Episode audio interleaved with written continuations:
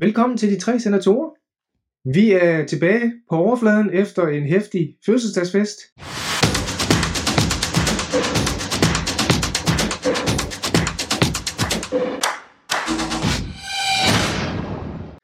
Jeg kan se, at de to herrer, de ser også ud til at komme sig efter øh, tømmermændene, eller efterfølgende der, ikke? Men øh, det var i hvert fald rigtig godt.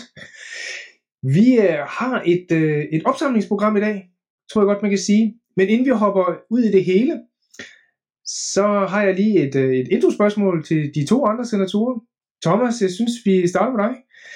Øh, hvor overrasket var du over, at øh, Lukaku, han ligesom fik hans øh, karantæne ophævet af præsident Gravini fra øh, FIGC? Jamen, det var jeg ret overrasket over. Da den kom, at anken den blev afvist i første omgang, der var jeg indstillet på, at det var sådan, det, det blev. Øh, så jeg var ret overrasket over, at der kom den der melding fra FIGC's højeste myndighed, præsidenten, der sagde, at øh, vi var nok nødt til at statuere et, et eksempel over for Europas verden, der kiggede med, og så sige, at øh, vi laver en lille benådning, eller hvad skal vi kalde det, øh, af ham, så han får lov at, får lov at være med på onsdag imod øh, Juve i Coppa Italia. Men den, den havde jeg ikke set komme. Jeg tror ikke, har vi noget fortilfælde for det? Det, det tror jeg ikke. Ikke meget bekendt. Aldrig nogensinde. Altså jeg vidste slet ikke, at han havde de beføjelser. Nej. Jeg ved ikke, om han, om han selv vidste, at han havde de beføjelser. Jeg tænker bare, den executive order stillede jo bare rigtig godt. Ja. Og så lige et hurtigt tillægsspørgsmål, et stort spørgsmål, men øh, du behøver ikke svare på det. Er det nu, vi ser en vending i de italienske fodboldforbund mod, nu bekæmper vi racisme? Her var det. Det skete her. Lige indtil, at der er en eller anden kamp imellem, imellem nummer 10 og 12 i Serie A, og øh, en eller anden spiller øh, får nogle nabelyde imod sig, at der ikke sker noget. Desværre nok. Det tror jeg godt, vi kan skrive under på. Det er, Ja. ja. det er kun, hvis der er nogle højere organer, der råber højt, og at øh, det ser lidt pinligt ud til sidst, at man øh, endelig gør et eller andet. Det, det bliver den samme sang om et år, når vi sidder her igen. Jeg har også et, øh, et overvejende spørgsmål til, øh, til, til Ulrik. Ulrik, to, to ting. Har du stadigvæk update-knappen på din computer? Og to, hvor overrasket var du over, at Koni sendte de 15 point tilbage til, øh, til Juventus? Uh, jeg har stadigvæk min update-knap eller min F5, men, men hold da op, hvor blev du trykket på den. Uh, også fordi der blev med at komme de her rygter om, at nu kommer det her, nu kommer det her. Nu, går- og jeg hoppede på de første 3-4 stykker af dem, og så tænker jeg bare, nu skal det kraftigt med være løgn. Mm. Så, uh, så nu ventede jeg bare på, hvad der kom. Jeg var overhovedet ikke overrasket over, uh, i hovedtræk så var jeg ikke overrasket over, at uh, de 15 blev suspenderet, og uh, sagen blev sendt tilbage. Det havde vi ligesom snakket om, og det har vi også skrevet op til flere steder, at det nok var det mest sandsynlige. Men der, jeg synes, der er mange krummelurer i den sag, som, øh, som jeg glæder mig til, at vi skal tale lidt om lidt senere i dagens udsendelse. Det lyder godt. Vi har som sagt lidt et opsamlingsprogram i dag. Vi starter ud med at øh, samle lidt op på den foregående runde. Så hopper vi videre på, hvordan de gik i Europa. Der er det måske meget den her uge egentlig. Og øh, så samler vi op på, hvad der skete med Koni-afgørelsen. Og så runder vi sådan lidt af med at høre om Calciopoli er på vej tilbage, eller hvad. Der var en, øh, en meget omtalt øh, tv-udsendelse i Italien, og den har affødt lidt, øh, lidt øh, kontrovers rundt om steder, kan vi se. Men lad os øh, hoppe ud i, øh, i status på runde 31. Øh, det der først og fremmest, øh, jeg hæftede mig ved, vi skal nok komme ind på vores hold, det var, at Fiorentina, Fiorentina tabte. Så det kan de faktisk godt. Det er på sin vis ret øh, godt at se, at de også er mennesker, men øh, den, den sejrstime, den, den fik der en ende. Hvad har overrasket jer? At uh, Torino valgte i Lazio, den kom helt bag på mig. Den havde jeg ikke set. Torino har de ikke haft en 3-4 ja. kampe, hvor de uh, enten har tabt eller spillet uafgjort. Så at de lige skulle uh, åbne top 4 uh, fuldstændig, fordi den havde jeg egentlig regnet Lazio for sikker i. Uh, så det, det kom bag på mig, at de smed sådan tre point uh, hjemme mod Torino. Og mig, det gik, øh, jeg undrede mig primært over, at der gik så lang tid før Napoli scorede mod Juventus' B-hold. Men, øh, men ikke desto mindre, så endte det jo i 94. 20. minut med at få en pind, og så, øh, så så var det slut.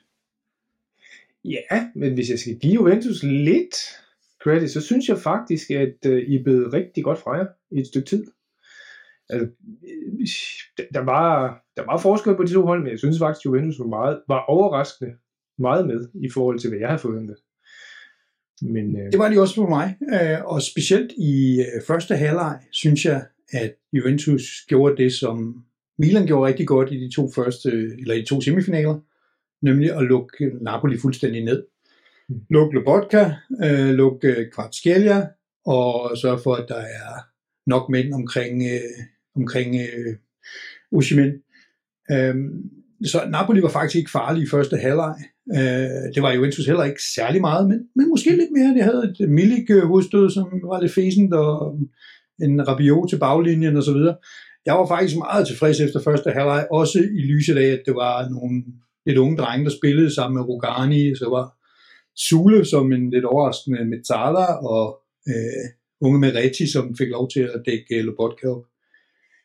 Øh, men, altså, det var ikke nogen vintage uh, Juventus-præstation, men jeg synes egentlig, det var fint, og så er det selvfølgelig i kampens hede, så brænder man jo helt sammen over, at man så endelig får det der mål på et af sine, uh, et af sine to angreb, og så, øh, og så bliver det kaldt tilbage. Øh, og ja. så øh, går der ikke ret lang tid, og så er der jo et kæmpe straffe, som vi alle sammen er enige på, på uh, Quadrado, og så, og så løber de ned den anden ende og laver mål. Øh, ja, det, det var ondskabsfuldt, men... Alligevel er hårdt uretfærdigt. Ja, men på den anden side, jeg havde sådan set solgt den kamp allerede på forhånd. Jeg mente ikke, at Juventus var på niveau, hvor de kunne slå. Altså, de skulle være virkelig heldige for at slå, øh, slå Napoli, og det var de ikke. Og Napoli er bare det bedste hold i Serie A lige for tiden. Mm. Øh, og specielt set hen over hele sæsonen, og det er meget, meget, meget fortjent øh, mestre, som vi kan kåre allerede næste weekend. Er det ikke korrekt? Ikke når man, hvis Inter vinder, og, og, og, og Napoli også vinder, så, så er den hjemme. Mm. Jo. Og så taler vi altså inden 1. maj, ikke? Det er jo helt, det er jo helt vildt. Det er vanvittigt flot. Jeg vil hurtigt lige runde Milan, for det er godt nok hurtigt at komme forbi det. Det var en stille dag på kontoret. Godt forsvarsspil, god målmandsspil, godt øh, midtbandsspil, elendigt øh, offensivt, men man har en øh, superb god wing lige nu, der hedder Leao, og han scorede to mål. Og jeg tror, det er jo det, der var siden den kamp. så ja, jeg synes, vi hopper videre til... Uh, må, til, må jeg ja, sige ja. noget inden? Fordi ja. vi er jo faktisk live. Uh, vi har besluttet os for, mm. at uh, vi editerer alligevel så utrolig lidt. Så, uh, så når vi sender det her, så giver vi muligheden for at se med. Og jeg kan se, at vi har allerede fået spørgsmål fra Thomas inde på, altså ikke vores egen Thomas Øl, det er jo alle fæsent, øh, men en god gammel TomTom inde på, øh, på, øh, på Facebook, og man kan faktisk også se med på YouTube den her gang, hvis man har lyst til det. Så, øh, så når vi optager, så streamer vi. Så kan man deltage i chatten, hvis man har lyst eller lade være. Øh, men man kan også vente på, at tingene bliver udgivet helt normalt øh, i løbet af et par dage. Men hvis man vil have first, uh, first tips, så kan man altså bare gå på vores Facebook-side. Man kan selv glæde, hvad man skal søge på. Jeg foreslår de tre senatorer. Mm-hmm. Og øh, man kan også gå på YouTube. Ja, og Kasper Kok er også kommet ind. Sådan der.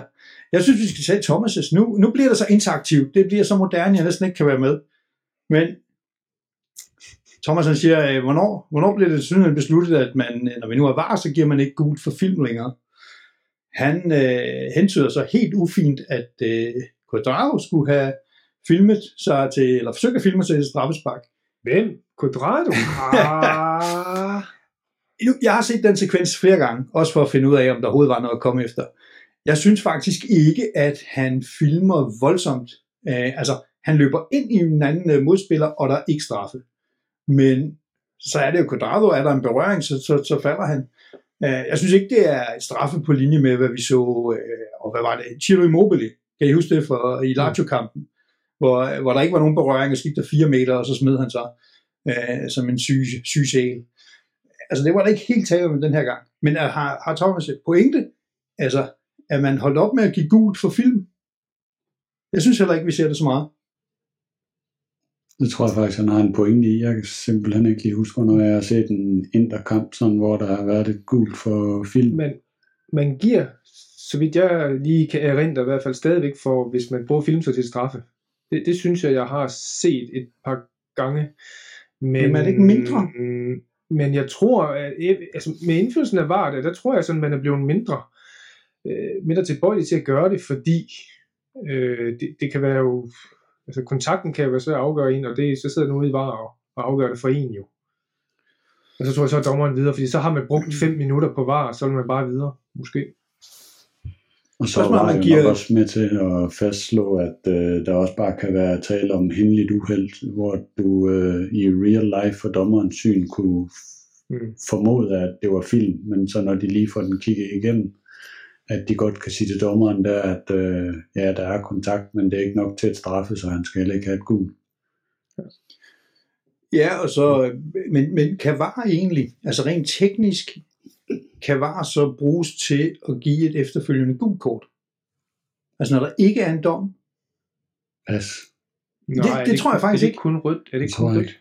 Jo, det, altså du, du kan bruge det Ja. til, hvis der er en dom. Lad os sige, du har dømt frispark, du har givet gult kort, så kan det blive lavet om til et rødt, ikke? Øh, det ved vi.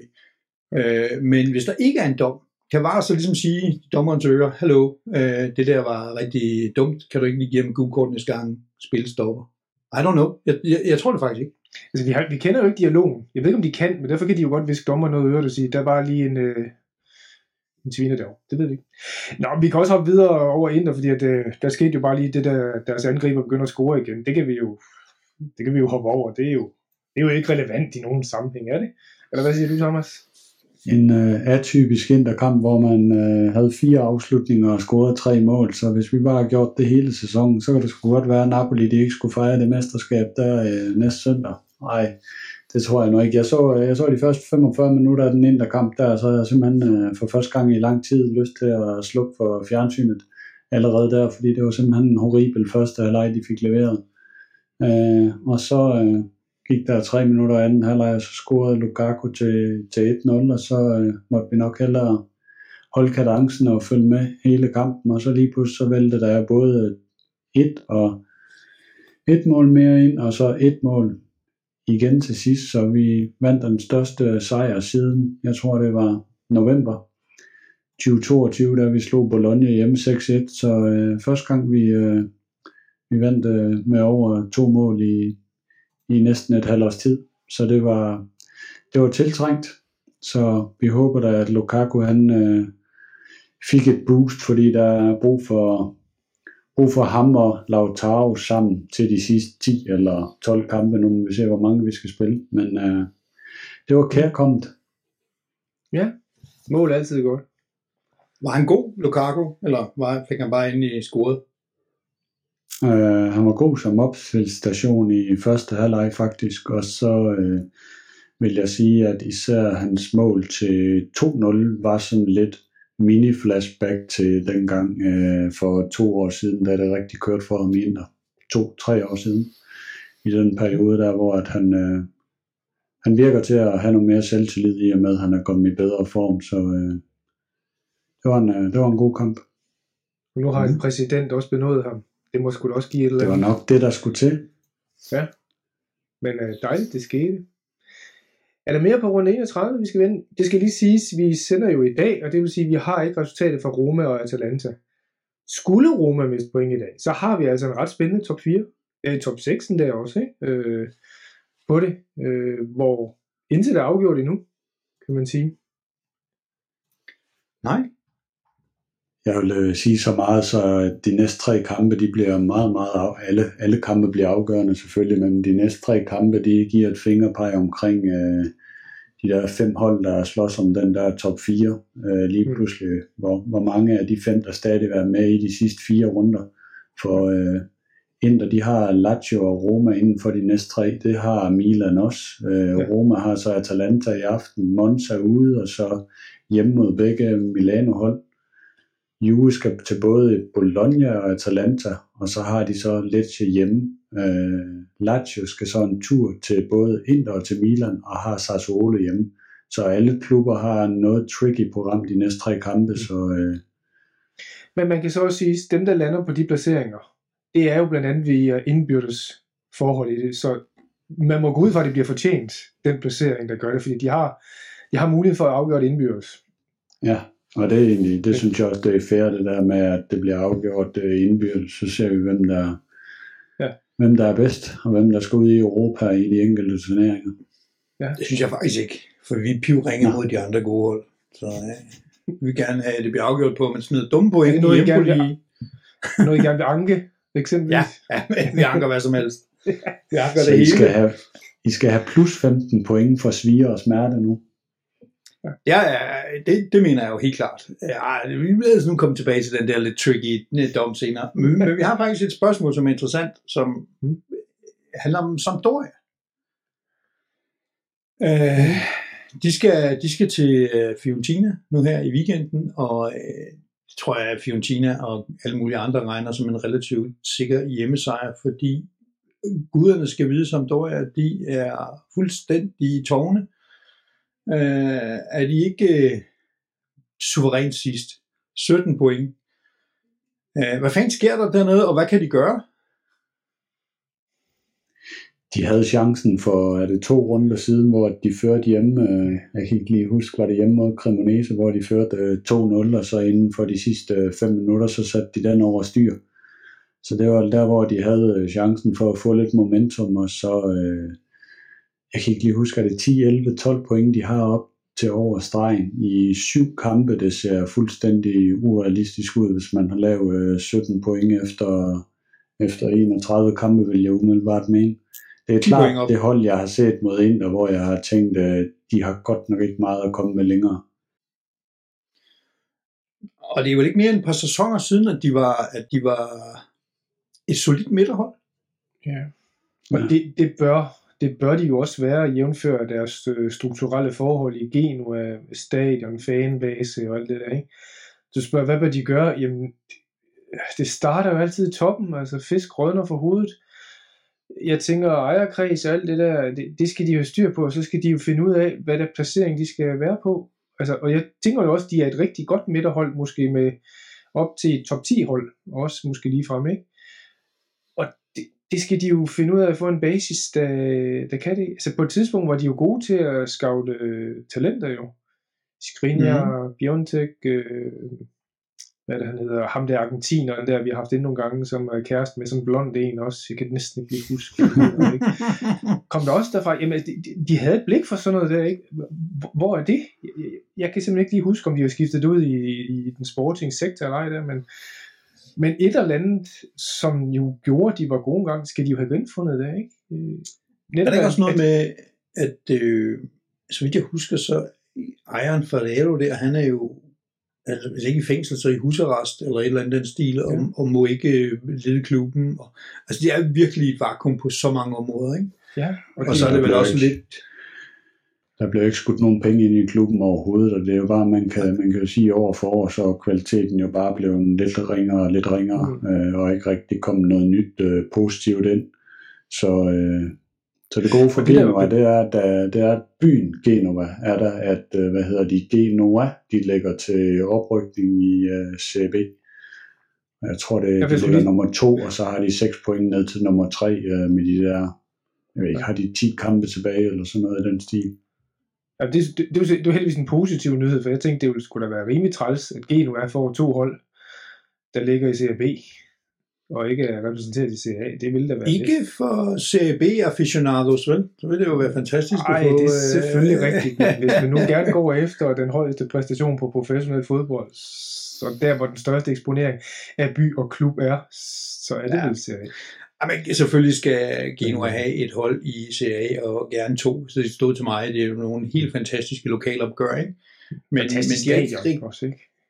Ja, jeg har aldrig været der, men, men billederne derfra er jo bare ja. imponerende, når der, er, når der er fuldt og crowded. Og så er det en fed by, altså. Øh, Mm. Så det, øh, de, øh, de fortjener det, men det bliver nok med nogle andre ejere, og nok også med nogle andre spillere. Altså, det virker også som om, jeg har en stor forkærlighed for Quagliarella og alt, hvad han har været igennem, og alle de flotte mål, han har lavet. Men, men må det ikke det vil være slut nu, ikke? Og hvem er det mere? Gabbiadini, ikke? Gabiadini, Ja, det. Ja, ham har jeg ikke ret meget positivt at sige om. Men fesen, fesen, fesen kartoffel. Det kan man godt sige. Skal vi øh, hoppe videre til øh, europæisk fodbold? For Skal der vi er sket det utrolig glædeligt for italiensk fodbold, at øh, de er repræsenteret super godt i alle turneringer. Det er jo nærmest historisk, er det ikke? To semifinalister i Champions League, to semifinalister i Europa League, og en i Conference League. Ikke?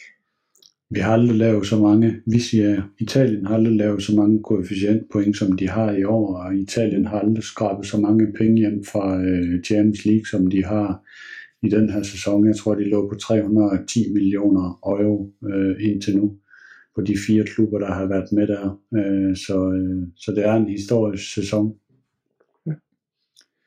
Det må man Ej, det sige. må man sige, det er virkelig, virkelig, virkelig flot. Øh, og vi havde jo egentlig forudset, i hvert fald Milan gik videre.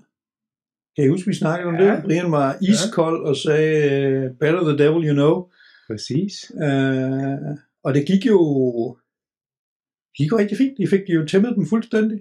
Ja. Har, øh, har I og alle andre fundet Napolis, øh, nøglerne til Napoli bare for sent? Det kan godt være.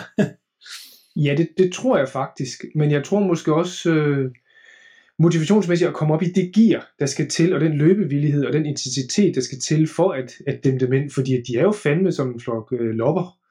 Meget, Ja. meget positivt ment. Øh, Napoli ikke, altså de er jo hurtige og øh, spiller bolden ekstremt hurtigt rundt, men, men de er måske også blevet for, for usigelige i den, de gør det. Altså, øh, de spiller jo over, øh, hvad det hedder, Georgieren, som bare kommer frem, og han kan jo af- afdrible en, men han kan jo ikke afdrible tre eller fire, som jo er det, man har lært af det, det er jo bare dem op der, fordi at den modsatte side er ikke specielt benyttet af Napoli. Og hvis man så Nej, har en altså- god øh, viking, der sidder på Oshimen, eller Oshimen ikke er med, endnu bedre, så, er, så er Napoli meget possession without penetration. Masser af skud på mål, men, men, men jo ikke noget, der er rigtig er farligt i den forstand. Nej, det var også lidt historien i går aftes med, mod, mod Juventus, ikke? Altså, hvis man får, hvis man får lukket ned for Lobotka, så han ikke kan diktere det høje tempo, og man får Kvartskælja ned i tempo, får dobbeltopdækning på ham, og man har et par mand, eller en dygtig mand på Ushimen, så, så, så virker det lidt tamt. Altså, nu var jeg godt klar over, at det var tydeligt at høre, at de to TV2-kommentatorer var ved at komme i bukserne over det der med at lave korte, hurtige afleveringer over 4 meter Mm. i et ufarligt sted på Det banen. var frækt. Kæft, det er. Ja, men det, det synes de var, det var det fedeste i hele verden. Ikke? Prytz ja. var fuldstændig ved at bryde sammen i beundring. Øh, men altså, det er jo ikke, det får du ikke mål af, vel? så, øh, så, så, altså, men, men, men ja, jeg synes, øh, jeg synes, det bliver helt fantastisk med et, øh, med et øh, Milan derby i en semifinale, og vi er sikre på, at en af jeres to klubber kommer i finalen. And then who knows? Altså, det, det, ja, ja, det kan godt være, at man kommer op imod noget City eller noget andet frygteligt, eller Real Madrid eller noget andet lige så frygteligt, men, men altså, det er en finale. Alting kan ske på den ene dag, ikke? De kan få gummiben og så videre. Det er fandme good times, altså.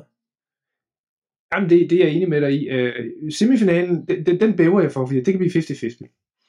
Ja. Det, øh, den, den, ja, det, det er med Derby, og lige nu, der synes jeg, begge hold, de, øh, de mønstrer en form, der gør, at de godt kan gå op og lave toppræstation mod hinanden, de to kampe. Og hvad det bliver, det kan blive 3-0 til Inter, det kan blive øh, 4-1 til Milan, det kan også blive 2-0, det kan blive 0-0. Og det er jo det, der er fede ved fodbold. Vi ved det ikke, men vi ved, at det bliver et brag. Og, så, og det her det er ikke for at forklejne Napoli, for Napoli er et vanvittigt godt hold. Det er måske et af de bedste hold pt. Men jeg tror, gennemslagskraften for CA i sådan et derby er altså bare større end Inter mod øh, Napoli eller øh, som sådan. Fordi at alle kan bare huske det der ikoniske billede der ikke med Materazzi og Rui Costa. Og jeg tror ikke, nogen håber på en gentagelse, men folk forventer et drama i det. Ikke? Og jeg tror også godt, vi kan garantere, Thomas og jeg, det bliver to gange kampe med fuld blus på koreografi og tifo og det hele. Et bliver rød-sort, og et bliver blå-sort. Og det er simpelthen, synes jeg, når italiensk fodbold er smukkest. Og det fungerer. Nu er jeg helt bare, det fungerer bare bedst i Milano på San Siro på det, ikke? Og det tror jeg, det bliver en super, super reklamesøjle for, øh, for, for Calcio at se. Håber det i hvert fald. Men jeg tror i hvert fald, de to klubber vil gøre alt for det. Og så har I jo øh, en øh, portugiser at komme ud af sin tornerosesøvn, det må man da sige. Ja, Jeg glæder mig også personligt, personligt meget til øh, Leao versus Dumfries. Det gør du sikkert også, øh, Thomas. Ja, fordi Skriniar han blev opereret her i sidste uge, så øh, han er ude for resten af sæsonen, inden han drager til Paris. Så det er dem, vi har, der skal dække op for Leao derude. Så det er Dumfries og Damian, vi øh, sætter os lid til, hvis ikke øh, D'Ambrosio han skal ind og, og klare ærterne. Mm. Så med den forårsform, han er i der, så, øh, så, så var jeg ikke så bange for øh, Skriniar og Damian, fordi de har før klaret den over for ham der tidligere, men øh, det, er, det er lidt ærgerligt med en, der briller, at Skriniar han ikke lige kan være med de sidste øh, 8-9 kampe. Han skal jo lige ud over den skade der, inden han skal hæve alle sine øh, Paris, Pariser dollars, ikke? Jo. Penge taler fransk, er det ikke sådan, man siger? Arabisk. øh, Hvad så med Juventus? Juventus, det var, hold kæft, hvor var det bare Allegri, Barlo. Altså, øh, vi fedtede os så klein til en 1-1 og videre, og 1-0 på hjemmebane er relativt heldigt. Men øh, hvis vi ender med at slå Sevilla og komme i finalen, og måske endda vinde finalen, så er der aldrig nogen i Juventus' historie, der vil tænke på de to kampe mod, øh, mod Sporting. Altså, og det er jo bare mentaliteten. Der er jo aldrig nogen, der vil gå tilbage og sige, ja, ja, jeg kan godt være, I vandt et eller andet, men I spillede rigtig ringe mod Sporting. Fuck det. Men det var ikke ret kønt. Øh, og lige nu, altså vi har jo talt om det 100 gange, Juventus har ikke så mange strenge at spille på, dem de har er at prøve at få de andre til ikke at score. Øh, lige så snart vi er tvunget til at gå frem og lave mål selv, så bliver vi også lidt pivåbne. Øh, og ja, det er det vi har. Øh, luk dem ned, og det kan vi formentlig også gøre med Sevilla, og så har vi nogle individualister, som ikke skal have så mange chancer. Heller ikke får så mange chancer, men de skal heller forhåbentlig heller ikke have så mange chancer. Øh, så jeg er egentlig, altså, jeg er glad for, at det bliver Sevilla og ikke øh, United. Jeg har en eller anden, øh, godt være, fordi jeg ikke har fulgt med de sidste 10 år. men, men, men jeg brød mig egentlig ikke om tanken om at møde United. Så hellere Sevilla. Jeg ved godt, de er cup, cup super champs, og de spiller pisse godt og sådan noget, men lige nu, så ligger de jo og roder. Øh, hvad er det, nummer 6-7 stykker i, øh, i La Liga, og Jeg tror, jeg tror, de er helt nede som nummer 13, og har jo haft en mareridt sæson, Sevilla. Så jeg så i hvert fald United mod Sevilla der i den første kamp øh, fra England, og øh, de får jo så de der to mål til sidst, og får den der 2-2 inden returopgøret, men inden da, altså, der var altså ikke meget, meget i dem længere Sevilla, så den vil jeg være, hvis jeg var dig, vil jeg være rigtig glad for at få, få Sevilla der. Jeg tror helt sikkert, at Juventus de går i den finale, og jeg har også en god formodning om, at Roma og Mourinho, de, øh, de tager den sidste der mod, mod Leverkusen, så vi kan få en ren italiensk finale. det ville fandme være genialt, mand. Det kunne være fedt. det være genialt. Der er en hel del ord ham der, Mourinho, han skal have lov til at æde igen. Ja. Og så kan vi jo se, Ja. hvem der kan spille mest kedelig fodbold, ikke? Hvem der mindst vil have bolden og sådan noget, ikke? Bare lost ned på den anden banehalvdel. Apropos det, øh, øh, Feyenoords træner havde udtalt, at han hellere vil se Napoli end, øh, end Roma. Og jeg er ikke stor fan af Mourinho, men jeg kan altså godt lide nogle af hans svirper nogle gange. Så efter de vandt der, så råbte han jo til, hvad er det Arne Nord, han hedder, træner der. Nu kan du bare gå tilbage se Napoli, ikke? så går vi i finalen. Ikke? Det er jo fedt. Det er sådan noget, man kan, hvis man vinder. Ja, ja, men han er, han er, han er en gave til, øh, til underholdningsværdien. Altså. Ja. Han kommer jo med en one-liner hver eneste uge, altså, og når det kører for dem, som det gør nu, Mm. så, øh, så er han jo øh, fantastisk.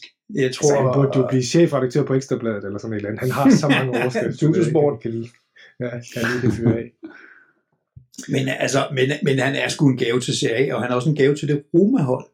Altså, det, som vi også, da vi lavede live, hvor vi havde Samuel igennem og så videre, ikke? Altså, nu begynder de sgu at vinde noget, de begynder at lugte noget, de er med i top 4-kampen, og de uh, har en chance for at komme i, uh, i uh, europæisk finale igen, fordi de jo var i Conference League-finalen og vandt og så videre.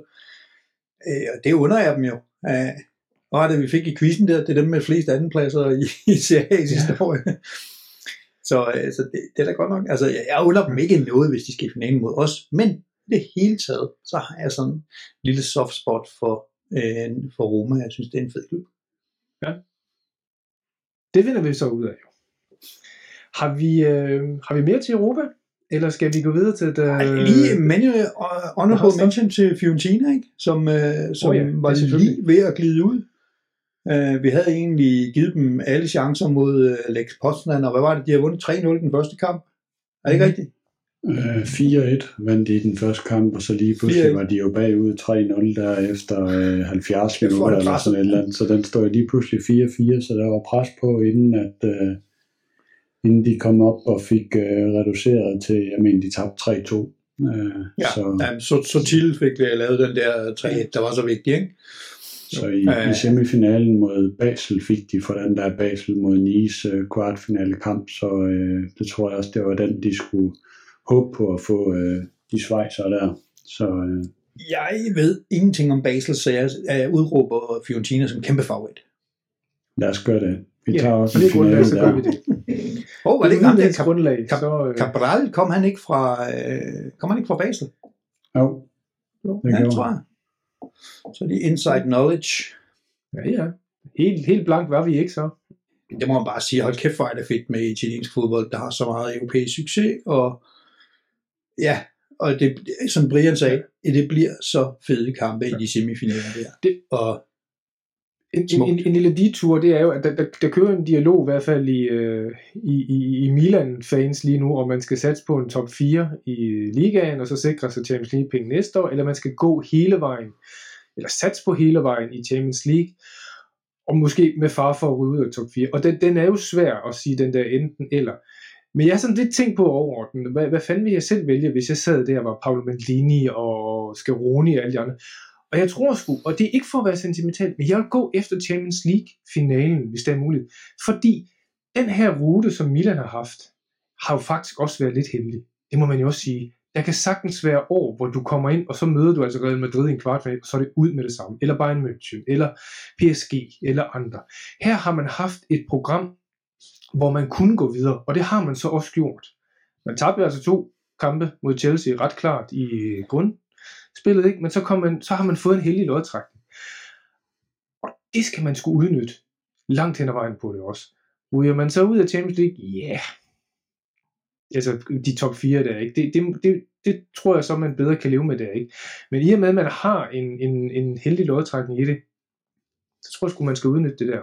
Man kan tidligt nok ryge ud og ryge, trække en af de store og andre bestialske hold, der bare kører rundt med en på det. Det var meget two cents på den der, men øh, hvad siger Thomas? Går I all in på øh, Champions League og sparer i Serie A? Vi spiller med i alle turneringer, Ulrik, så det finder du også ud af på Ja, Insta. det det ved du. Så, nej, jeg tror sgu, øh, nu, nu skiftede vi øh, ni mand ud der i, øh, i går mod Empoli.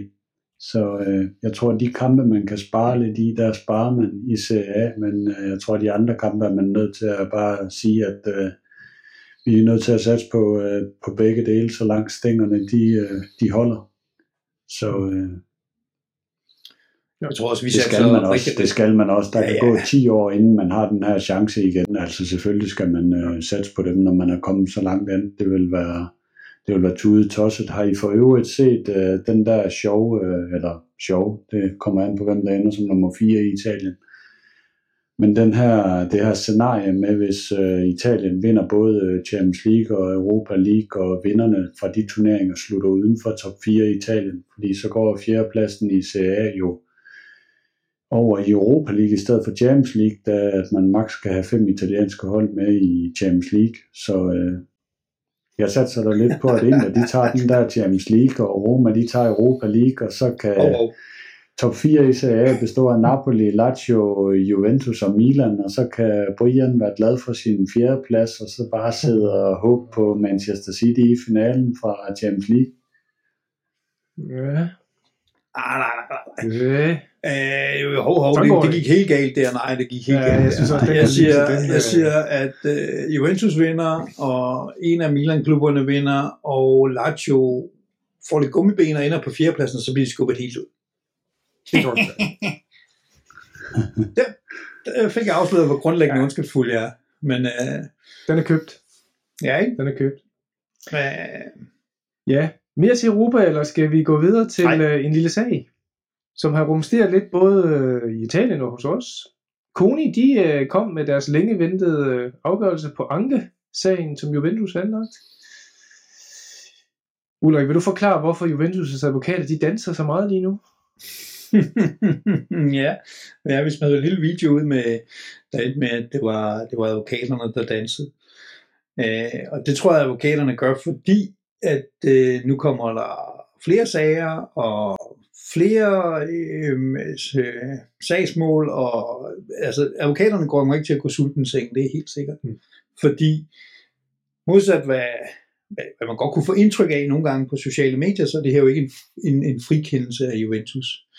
Øh, det er vigtigt at holde sig for øje, at for eksempel øh, toplederne øh, øh, Andrea Agnelli, øh, Ciubini, Paratici selvfølgelig, alle sammen fik opretholdt deres, øh, deres straf, altså den her lang, lang karantæne. Det er jo et signal om, at Koni mener, jamen der, er, der har været en færre procedure her igennem, og det er fair, øh, det står mål med, med, med FIGC's procedure, at de her mennesker så er dømt halvandet til to års øh, karantæne, hvilket er en hård straf. Det, jeg tror, de brugte meget tid på og frustrerede mig om min øh, update-knap, det var af, hvad skal vi gøre med den her pointstraf? Som I husker, så, så var den lidt, øh, det var en lille smule lakrids, den der pointstraf. Det startede med, at, at øh, anklageren gerne ville have en 9 pointstraf. Så var der en dialog internt om, at det skulle i hvert fald være en straf, som gjorde, at Juventus ikke kom i Europa. Og så bagefter, så lykkedes det, når man snakker om dommen, så, så gik man over anklageren, hvilket er sådan lidt usædvanligt, og sagde, at det skal være 15 point.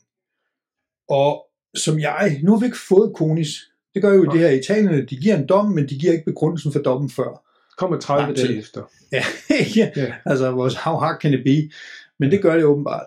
Så vi har ikke rigtig begrundelse, vi gætter lidt, men det er vel et kvalificeret gæt, at de har sagt, jamen 15 point er en hård straf, også specielt i kraft af jeres egen anklager har bedt om 9, og I har ikke i, i tilstrækkelig grad formået at fortælle os, hvorfor. Hvorfor skal I lige Ja. Kan I huske, vi undrer os også over, at FIGC selv havde indstillet 9 point, men dommeren gav den 15, og der stod ikke noget i afgørelsen om, hvorfor at der var lagt 6 ovenpå. Det var bare... Mm, nej, og, der, og i det hele taget, så står der jo ikke rigtig noget i dommen om, hvorfor det skal være det her.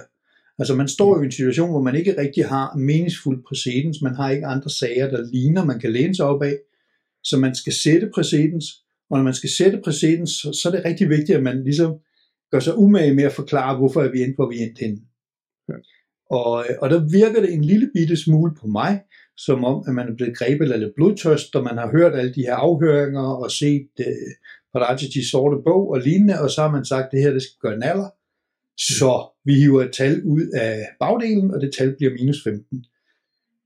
Og det er ikke godt nok, men det der så rent faktisk kom ud af dommen, det er, den er stadfæstet, karantænerne er stadfæstet på Paratici, Agnelli, øh, Ciobini, af en eller anden årsag ikke på Netvet. Netvet fik medhold i sin anke. Mm. Men jeg tror, det handler om, at de også har set, hvad fanden har han lavet? Ingen ved, hvad det mand har lavet, så han har nok heller ikke lavet ulykke. det er hans held. Ja, lige præcis. Lige præcis. Så sagde, jamen, jeg, jeg, jeg, jeg har udspillet golf, jeg har ikke noget med det at gøre. øh, jeg synes også, den er en lille smule, altså ikke uretfærdig, men på en eller anden måde sådan lidt skæbnesvanger for Ciubini, den, den tidligere sportsdirektør, som jo, som jo var den, der skrev det notat, som efterfølgende i pressen meget dramatisk blev kaldt Paraticis sorte bog, øh, som jo var et par sider, hvor han sagde, at vi gør de her ting forkert, og vi handicapper os selv, og det er problematisk, at vi, har så, vi øger vores afskrivninger så meget på de her dumme handler, Øh, så altså ham, der ligesom sagde til klubben, det her, det skal vi holde op med, ender sig med at få en høj straf. Men altså, sådan er det jo. Altså, hvis man, hvis man siger, at det her skal vi ikke gøre, og så gør det alligevel, så får man en straf. Så Juventus har ikke nogen sportsdirektør. Det bliver jo spændende at se, hvad vi så skal gøre her til sommer. Ja. Summe summarum. Sagen ryger retur. Øh, jeg tror, at FIGC lige trækker vejret. Der er ikke nogen grund til at køre den lige med det samme igen. de kan alligevel ikke nå det, inden at sæsonen er oversluttet, som jeg forstår det. Så må ikke de trækker vejret og håber på, at der kommer en kendelse i det, som jeg konsekvent omtaler som den rigtige retssag. Så må vi se, om, om, øh, om det om, Hvis de nu ikke giver mig ret, så kan det være, at jeg ændrer holdning og det er til prisme, det. Det, du det er prisme. Prisme er jo begge dele. Det er jo både plus Valenza, salary maneuver, og så det her med at optræde som, øh, som, som, som centret i et netværk af klubber. Øh, så det er sådan set hele pakken, som Juventus er anklaget for under Prisma. Det kører i en rigtig retssag med rigtige anklager, rigtige paragrafer, rigtige dommer og rigtige forsvar. Og min holdning er jo, at hvis Juventus i den proces ender med at få en dom, her får man altså ikke en sportslig dom, der får man en, en bøde, man får måske fængselsstraf, hvis det er rigtig grimt osv., altså som en almindelig retssag. Men hvis Juventus får en relativt hård straf her, altså alt andet end et eller andet betinget og 10.000 euro, øh, men hvis de får en relativt hård straf i prismen, så mener jeg, at så har FIGC en super case for os at give et proportionalt sportsligt konsekvens. Altså, så siger de, jamen I, er jo, I har været igennem en rigtig retssag, I er blevet dømt for de her ting, I har gjort de her ting forkert, det har vi nu rettens ord på, så derfor så giver det også god mening for os at give, give et uh, proportionelt straf af en eller anden. Vil de så også kunne uh, skyde det under paragrafen med sportslig snyd? Ved at de har fået en fordel ved de her sådan, uh, salary maneuvers og det, og det har kunne booste dem sportsligt? Det tror jeg, at Thomas vil sige noget om, men helt grundlæggende så mener jeg i hvert fald, at de vil have bedre grundlag for det. Mm-hmm. Uh, men hvad siger du, Thomas? Thomas? Jamen helt, øh, helt enig med dig, Ulrik, øh, i, i det, du har sagt der omkring, øh, omkring sagen. Øh, for mig, der var altid det springende punkt, det her med, hvornår man skulle straffe klubben sportsligt, øh, frem for kun økonomisk. Og hvis du skulle straffe en klub sportsligt, i det her eksempel, så synes jeg, man skulle som anklager kunne føre bevis for, at de penge, man har snydt for, at det har givet dem en uh, sportslig favorabel position, via eksempelvis, hvad de gjorde på markedet. Og det mener jeg ikke, de der 60 millioner euro plus Valenza, som vi har siddet og snakket med nu, er tilstrækkeligt nok til, at man kan sige, at jamen, det betød Juventus, de kunne gøre sådan og sådan på markedet. Og så købte man øh, uh, Vlaovic og Bremer. Men når at der nu kommer en prismesag, som smider 70 millioner euro løn i, plus de her plus Valenza-beløb, der ligger i de her partnerskabshandler. Hvis man så lige pludselig står med en case, der er noget større, så bliver det bare øh, nemmere i gåsøjen for en anklager og kan påvise det her. Noget af det, jeg i hvert fald hæfter mig ved, hvad der kom ud på dagen der øh, fra, øh, fra de havde været øh, ved Koni, det var det her med Juventus' forsvar. De brugte meget øh, tid på en del af deres forsvar var at fortælle om de her 60 millioner plus Valenza. De svarede kun til 3,6 procent af deres omsætning over tre år. Øh, men hvis de så lige pludselig står senere og skal forsvare, at nu snakker vi lige pludselig 8-9-10 procent af omsætningen er kommet derfra, mm. så kan man jo godt have forsvaret det en gang med, at det er ikke ret meget, men hvis man så lige ganger det med tre, at, er det så nok, er nok så nok til, at det også skal have en sportlig straf.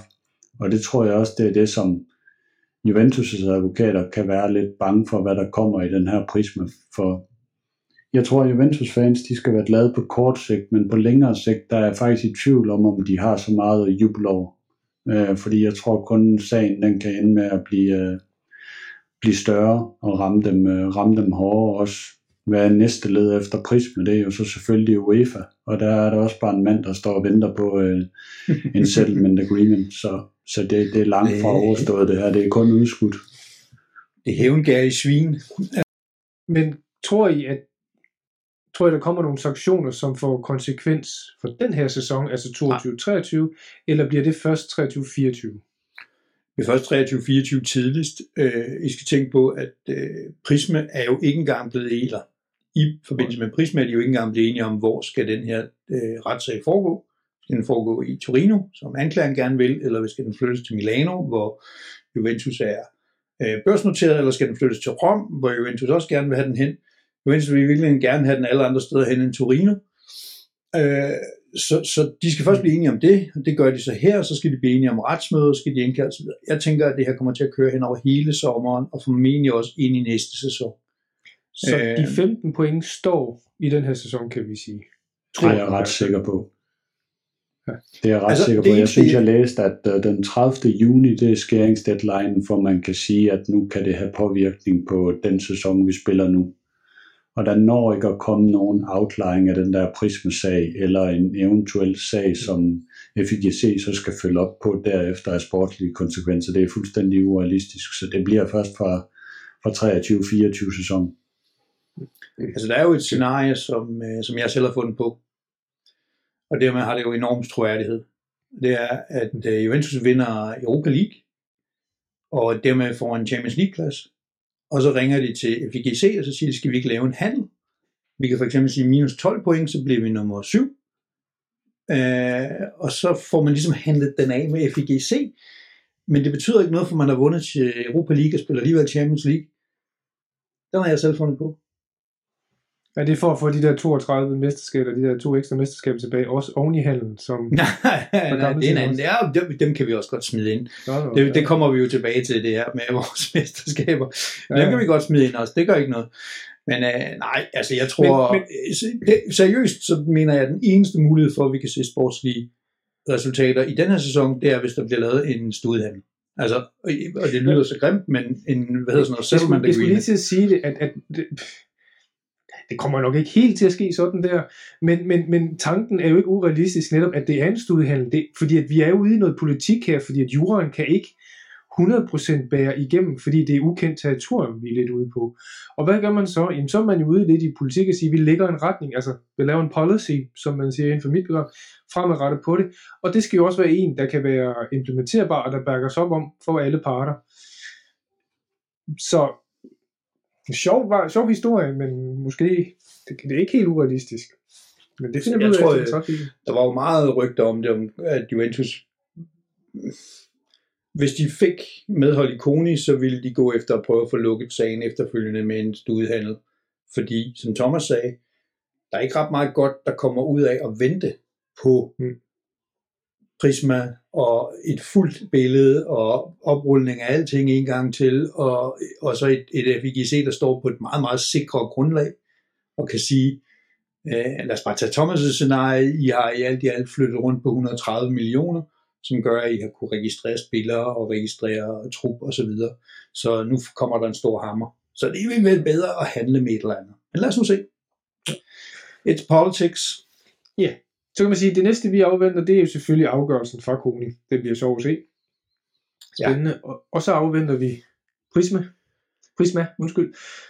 Om hvordan det går der. Og øh, så har vi masser at snakke om igen i den sammenhæng der jo. Ja, og så, og så hvad FIGC, øh, vi mangler jo også, de har været meget stille, de kom ikke engang til, til afsigelsen af dommen. Øh, jeg de tror har ikke, ikke først, de siger noget, noget, efter at afgørelsen er offentliggjort? Jo, jo, jo, det vil da være fornuftigt. Ja. Det er jo ikke, fordi de altid optræder fornuftigt, men det ville da være fornuftigt. Nej, nej. Så er de alene på en måde. Er der mere på øh, Koni? Vi skal have rundet? Mm, nej, ikke rigtigt. Altså det er jo, nu, nu så jeg, at Thomas og flere andre var ude og, og, og, og tage fat i Juventus' argumenter, men vi skal jo huske, at det her var et proces. De var nødt til at kun, de kunne ikke komme med substansargumenter i, i forbindelse med Koni, de var nødt til at hele tiden gå på proces. Kan man bruge artikel 4, deadlines overholdt, er der en fornuftig begrundelse? Det, det var enormt øh, juristeri, altså det lød som om man prøvede at snige sig udenom ting, men, men det, man kunne ikke stille sig op og sige, it wasn't us. Øh, den, den var ikke gangbar man kan vel godt sige, at systemet fungerer dernede. Omstændigt, byråkratisk, træls, irriterende, men et eller andet sted fungerer det. Det kommer med ind på, hvem du spørger, men ja, øh, der er jo noget, der fungerer. Ikke? Jeg tror, nu, nu kan jeg lige sige noget igen her. Jeg tænker, at hvis man tænker FIGC, så skal vi tænke på, at det er det samme som for eksempel DBU. Ikke? Altså det er et fodboldforbund. Hmm. Og og FIGC mener jeg er rigtig, rigtig gode til at sige, øh, du skal have to dages karantæne, fordi du har sagt noget grimt til, til dommeren, eller det der frispark, det er en dages karantæne, eller hvad fanden ved jeg. Altså, små ting, det er det, de giver til. Det, de er ude i her, det er jo en kæmpe stor øh, økonomisk kriminalitetssag, øh, som, som jo også kræver nogle muskler, som man slet ikke kan forestille sig, at DBU eller andre lignende instanser har. Så jeg mener ikke, de er rigtige til at varetage det. Det er ikke det samme som, at, øh, at de tager fejl eller noget. Det kan godt være, at de har ret. Men jeg mener bare, at det er det forkerte sted. Og det er derfor, jeg så gerne vil have, at det bliver afholdt i en rigtig retssag. Og så kan vi se, hvad kommer Prisma ud af. Og det kan godt være, at det er en ordentlig hammer til min klub, og så må vi tage den. Men så er det trods alt på et juridisk fornuftigt grundlag, og ikke sådan lidt, øh, altså nogle DBU-lakajer, der har siddet og flækket noget sammen. Ikke? Den, den tanke, man kan få i den her sag, men også i andre sager, det er, jeg synes jo nogle gange, så er klubberne, de store klubber i hvert fald, kompetencemæssigt, juridisk og økonomisk bedre end FIGC. De er mere gider, og de har måske mere på spil, derfor kæmper de også det hårde, og får de tunge drenge ind på et tidligere spørgsmål, hvor jeg ikke synes, at vi kan se, at, at, er kompetente og, og gider til at behandle så store spørgsmål, som er på et, et, i en gråzone sag, ikke? og så tage en beslutning, som har opbakning. Ja, altså, fordi, og, det, og det har jo nok heller aldrig været mening, det håber jeg da ikke, at man har lavet fodboldforbund, som skulle øh, være i stand til at konkurrere med de bedste advokater og, og revisorer osv., Altså, de skal jo for fanden finde ud af, hvordan man spiller fodbold, og sørge for, at der ikke er racisme, og uddele nogle øh, pointstraffer og nogle pokaler og sådan noget. Det, det, det, det kan du godt sige, men, men du kan sige, at de skal jo sikre en, en sportslig retfærdighed. Og hvis den sportslige retfærdighed hele tiden udfordres af økonomi for eksempel, eller af andre former for kompetencer og ressourcer, så må de jo følge med. På en eller anden ja, men, måde. men spørgsmålet er, om det så skal ligge der. Skal du opbygge så stort et kompetencecenter i det nationale fodboldforbund. Det er lidt uklart, ikke? Men vi kan også, det, jeg kommer til at tænke på den der, kan I huske, da City de kom af krogen i forhold til FFP. Ja. Det var jo også bare, de sendte jo bare et dream team af jurister fra London, ikke? Og så sad de der UEFA og sagde, åh, oh, uh, uh, det har vi da ikke øh, lige, det har vi ikke tænkt på, har du også, du har da læst mange bøger. Og så, så endte det med, at de røg ud på røv og albu og fik, fik det været 100.000 hvad der svarer til, at de ville have spist de diæter, ikke? det fik de i bøde, og så øh, gik de hjem og hævede deres checks. Ja. Vi kommer meget tilbage til det her. Det er The Never Ending Story et eller andet sted. Det er det overlever os. Det ved jeg sgu ikke. Har, I, har vi mere til Koni, eller skal vi hoppe til en anden? Vi hopper fra en kontroversiel sag til en anden kontroversiel sag. Der har været en, øh, en udsendelse på Rej 3, hvor øh, Jamen, var det ikke øh, den kære gamle Luciano Mochi, som jo på en eller anden måde har fundet en USB-stik med en masse aflytninger eller udtalelser eller andet? Thomas, du har set udsendelsen? Ja, men altså, øh, vi har egentlig aldrig snakket om Calciopoli her hos os. Jeg tror faktisk, der var en, der har skrevet en forspørgsel til os på YouTube, om det ikke var noget, vi ville debattere, men jeg oh, tror, ja, at vi er... Det jeg tror, vi alle sammen Så bliver vi overhandlet den ene skandale efter den anden. Vi når ja, simpelthen ikke at få den Men jeg tror også, vi, vi tre er enige om, at det der med uh, Calciopoli og blive enige omkring det der, som at forene kristne og muslimer, det er fuldstændig umuligt, og det kommer aldrig til at ske. Uh, og det bliver Inter-fans og Juve-fans aldrig uh, enige om. Uh, nu kom den jo så op her for nyligt, sidst mandag. Jeg så, så det der rej tre program for en uge siden. Uh, og komme op, fordi at Moji skulle have løbet rundt med et USB-stik, øh, hvor at alle de her øh, indtil videre uaflyttede øh, aflytninger øh, var på, som han gav til Andrea Agnelli, da han øh, fratrådte fra bestyrelsen der. Øh, og jeg kunne godt se, at det blev slået stort op inden, øh, men øh, jeg vil sådan kort sige, mit indtryk overordnet set, det var, at det var en omgang øh, gammel vin på nye flasker, eller hvad kalder man det, det der var ikke noget i det program, som var noget væsentligt nyt, som ikke var allerede kendt og er behandlet de steder, det skal behandles i forskellige domstole nu igennem øh, 17 år.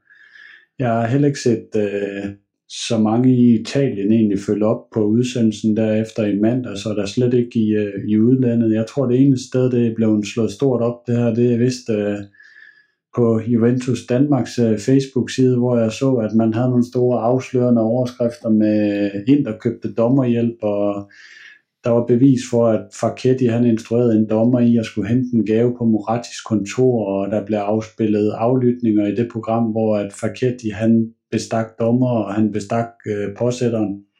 Altså nu så jeg selv det her program, og øh, det er en lidt komisk gengivelse af et program, fordi øh, vedkommende, der har skrevet det her ud til sine følgere, han har i hvert fald slet ikke set det program. For det første, så øh, blev der ikke, ikke af, det blev slet ikke afspillet et klip med Faketti i programmet, hvor at, øh, som man henviser til i det her opslag.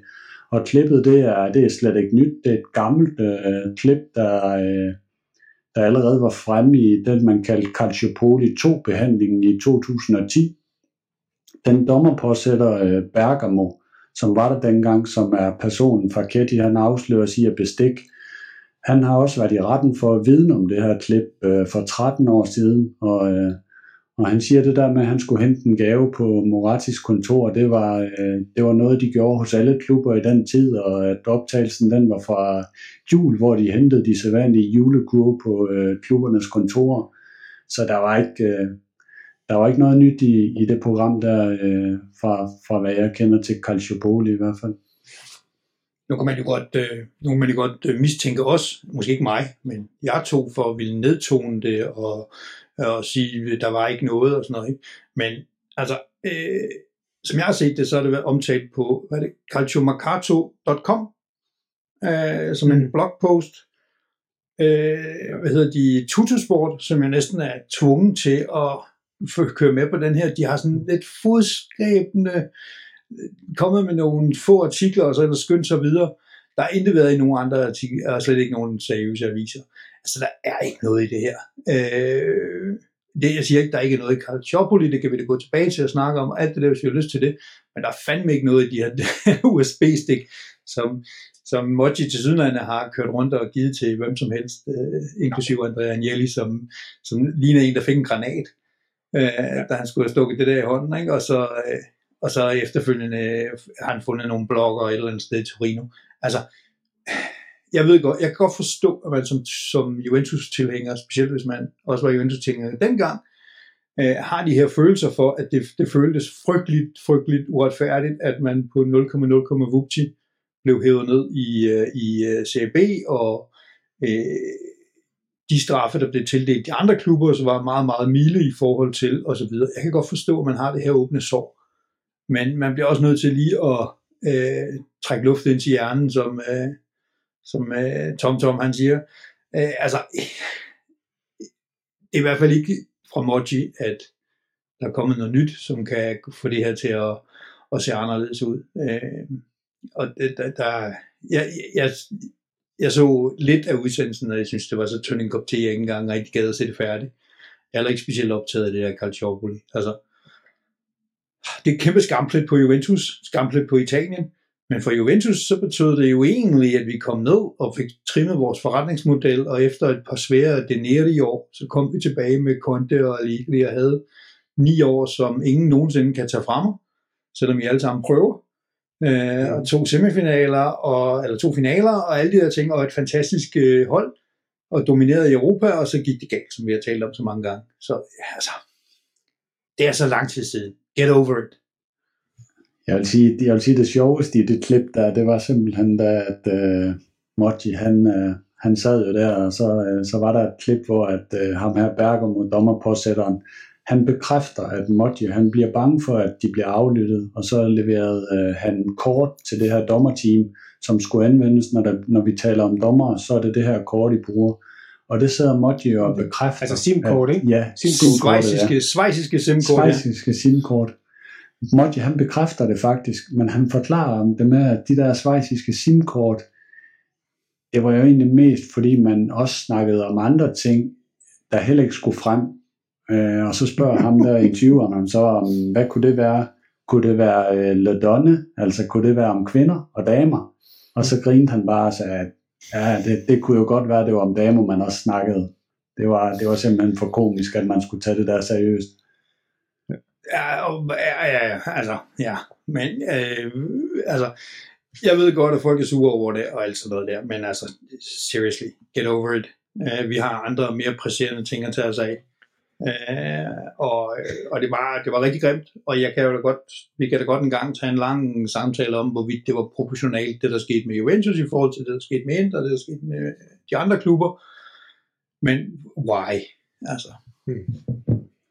Altså, Men det er tror, jo en sag, der det... først dør, når, når, når Moji han ja. dør. Øh, på en eller anden måde. Den dør nok med ham, fordi hvad er der så tilbage af kilder, man kunne have taget? Nu har han jo skudt al hans krudt af så er der vel per definition ikke mere at komme efter, men jeg tror sgu ikke, den dør, før han dør. Jamen, den dør jo aldrig, fordi det, fodbold er jo følelser, og der er masser af folk, der føler sig forfulgte, og nu er det Juventus, der føler sig forfulgte, og nogle gange så er det Inter, der bliver forfulgt i pressen, og nogle gange, altså, sådan jo. er det bare. Men på et og, tidspunkt, så når aktørerne er væk, så er der ikke noget, der kan påvirke det mere, så er det jo bare historieskrivning. Men her, der prøver man jo vel at skrive historien om på en eller anden måde, ikke? Og nu, nu Lettere var det jo kluntet, lettere. Nu var det ikke ret længe før, vi skal, skal snakke øh, Fiorentina. Og så kan vi jo spørge Mads, om han har glemt, øh, hvad var det, 1971, eller hvor fanden det var, at øh, de følte, de blev snydt. Ikke? Altså, de sidder dybt, de her sager øh, i italiensk Jo, fodbold, og det er jo en del af historien. Øh, og det er bare Jo, jo, men, fantastisk. men, men, men det går jo fra at blive en sur historie, hvor du tror, der kommer ny viden, og du tror, det gør, til at det bliver et narrativ, som du siger, at du sidder og snakker lidt om med et smil på læben, ikke? og siger ja, på den måde. Men Ja, men altså, øh, hvis man, hvis, man har, hvis man har en central figur, som har 17 år til at samle bevismateriale, og adgang til øh, Gud og hver mand, og alle mulige kilder, og som kommer tilbage med det, og så afleverer sådan en fælt lukkende prut ved glemslens flod, så er det jo nok ikke derfra, at man skal søge sin, øh, sin store indsigt. Og nu tror jeg aldrig, nogen har Nej. ville sådan søge store indsigt hos Mochi. Han- korriger mig lige, hvis jeg tager fejl her, men var det i udsendelsen, det blev nævnt, at nogen henvendte sig til Berlusconi, fordi de ville gerne påvirke dommerne, men så sagde han, nej, nej, nej, nej, nej, det er Moji, der er magthaveren, der, er- det er ham, der ved det. Eller var det bare Ja. ja. citat, jeg har, jeg har læst? Nej, det var det, var det her klip med ham, der blev indsat som FIGC-præsident lige ovenpå det. Og det var faktisk Massimo Cellino, ham der var, øh, han ejede Leeds på det seneste, men dengang var han præsident for Cagliari. Og øh, så var der så øh, indenrigsministeren i øh, Italien på daværende tidspunkt, øh, Pisano. Han havde et møde med Berlusconi, og så øh, kaldte de så Cellino ind der, fordi at de gerne ville have Cellino væk fra fodbold og så ind i politik. Og de havde så en samtale. Og den samtale, der siger Cellino så til dem, at noget af det, han var meget træt af som Cagliari-præsident, det var, at han syntes, dommerne de havde været efter dem de sidste 3-4 kampe. Og så siger, øh, så siger Berlusconi så til hans øh, indrigsminister, der er Pisano, at det er vi da nødt til at gøre noget ved. Kan vi ikke sørge for, at Cagliari lige bliver hjulpet lidt? Og så siger øh, Pisano, jamen, der ved vi godt, det mest effektive, hvis du skal have hjælp fra dommer i de her år, det er altså at ringe til Moji. Ja. Så det var, øh, Ej, kæft, hvor er det også. Altså. Anerkendelse fra det højeste sted. ja, Og var det ikke også Chilino, der havde det der øh, fantastiske klip med, han sagde, at de, de, øh, der var så meget rod i klubben, at de var begyndt bare Ja. at brænde papir ud i gården, og dagen efter kom, Ja, øh, kom politiet, og så kunne de ikke finde noget, fordi det hele lortet var blevet brændt. inden går Han er til altså også finanser, de kom og skulle øh, rydde, at rydde det hele, der var det blevet øh, brændt, fordi de overtog bare noget og endte ikke, hvad de skulle gøre, og sæsonen skulle starte lige om lidt jo. Jeg vil i hvert fald sige for, øh, jeg vil sige for min del, det der med Calciopoli, altså det er øh, et spørgsmål, om man er kristen eller man er muslim, øh, men øh, jeg, jeg, jeg kan da huske dengang tilbage derinde, da de fik det der mesterskab i 2005-2006, altså det har aldrig været et mesterskab, jeg fejrede dengang, fordi hvad skulle man fejre det på et skrivebordsmesterskab? Jeg tror, hvis Italien skulle have gjort noget godt for sig selv, så skulle de bare annullere de der to mesterskaber, hvis de havde behov for det, og så lade være med at til, tildele det der til Inter i 5-6, hvor man ender med at blive træer, fordi det er jo det, der har antændt hele bålet. Ja. Øh, Jo, og det plus at jo øh, Inter køber en del spillere fra Juventus billigt ja. øh, på grund altså det, der, der er mange forbundne kar et eller andet floder der i, det gør det jo, men Men, Jamen, jeg men tror, Thomas uanset har- hvad, det eneste, man bare er nødt til at huske på her til sidst, det er, der er altså kun én person, der er blevet dømt for, for to forhold, sportslig bedrageri og kriminel konspiration, og det er Moji.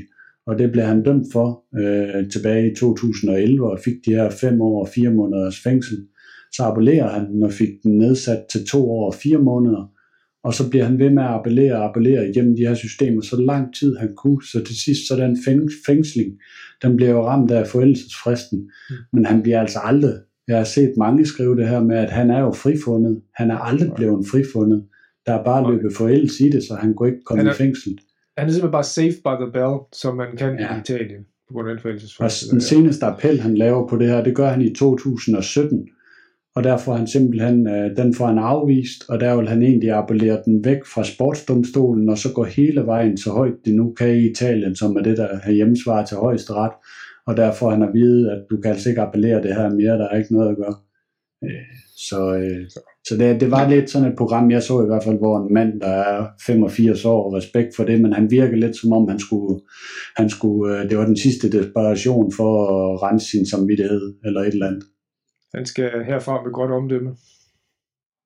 Ja. ja, og han kan jo fiske jo lidt i rørt vand, ikke? fordi jeg synes, Thomas, du har en fremragende pointe, det der med, at lige præcis, altså jeg tror Juventus havde været ligeglad, eller Juventus tilhængerne havde været næsten ligeglade, hvem fanden der havde fået det der mesterskab, så længe det ikke var Milan og Inter. Øh, havde man givet det til, til Roma eller et andet hold der, så ville det være øh, totalt ligegyldigt. Men man giver det så til Inter, som, som Juventus-tilhængerne ser som værende øh, lige så slemme, og, og også fedtet ind i alt det her osv. Det er bare benzin på et bål, som, som kan blive ved med at brænde, så længe nogen gider at hive brænde til det. Ikke? Øh, men altså, apropos Moji, dem der, dem der anser ham som et stort sandhedsvidne, altså, kan man gå tilbage i vores, øh, en af vores Juventus øh, specials og se, hvordan jeg var med til at fortælle med, at øh, Gianni Agnelli ikke ville røre ved ham med en ildtang, øh, nægtede at fortælle billeder sammen med ham, øh, prøvede så vidt muligt at undgå ham, og da man ligesom skulle begrunde, hvorfor skulle man have den her karakter ind i Juventus, så var det, at jamen, den bedste person til at passe på en stalle, det er jo en hestetyv, for han kender alle trækning fed anekdote om ham. Skal vi lukke den for den her gang? Det er muligt, den kommer op igen, men... Øh... Vi, har, vi, har, vi har for første gang i øh, vores podcast historie overholdt vores tidsplan. Nej, der er vi ikke færdige nu. Oh, okay. vi skal lige fortælle om, øh, der kommer nemlig noget spændende lidt senere på den her uge også. Så oh yeah, får vi oh yeah. en gæst ind, som kan fortælle os lidt om en, øh, en lille klub. Og øh, det glæder vi os meget til. Vi kører en, øh, vi kører en klub special på Fiorentina, hvor vi simpelthen øh, prøver at komme så langt ned i materien på den klub, som vi kan, og gøre os og alle jer derude klogere på den. Det glæder jeg mig meget til. Det er sådan lidt, øh, jeg vil ikke sige, at jeg har et hul i min calcio der, men jeg kan i hvert fald godt øh, få noget mere viden om, øh, om den klub.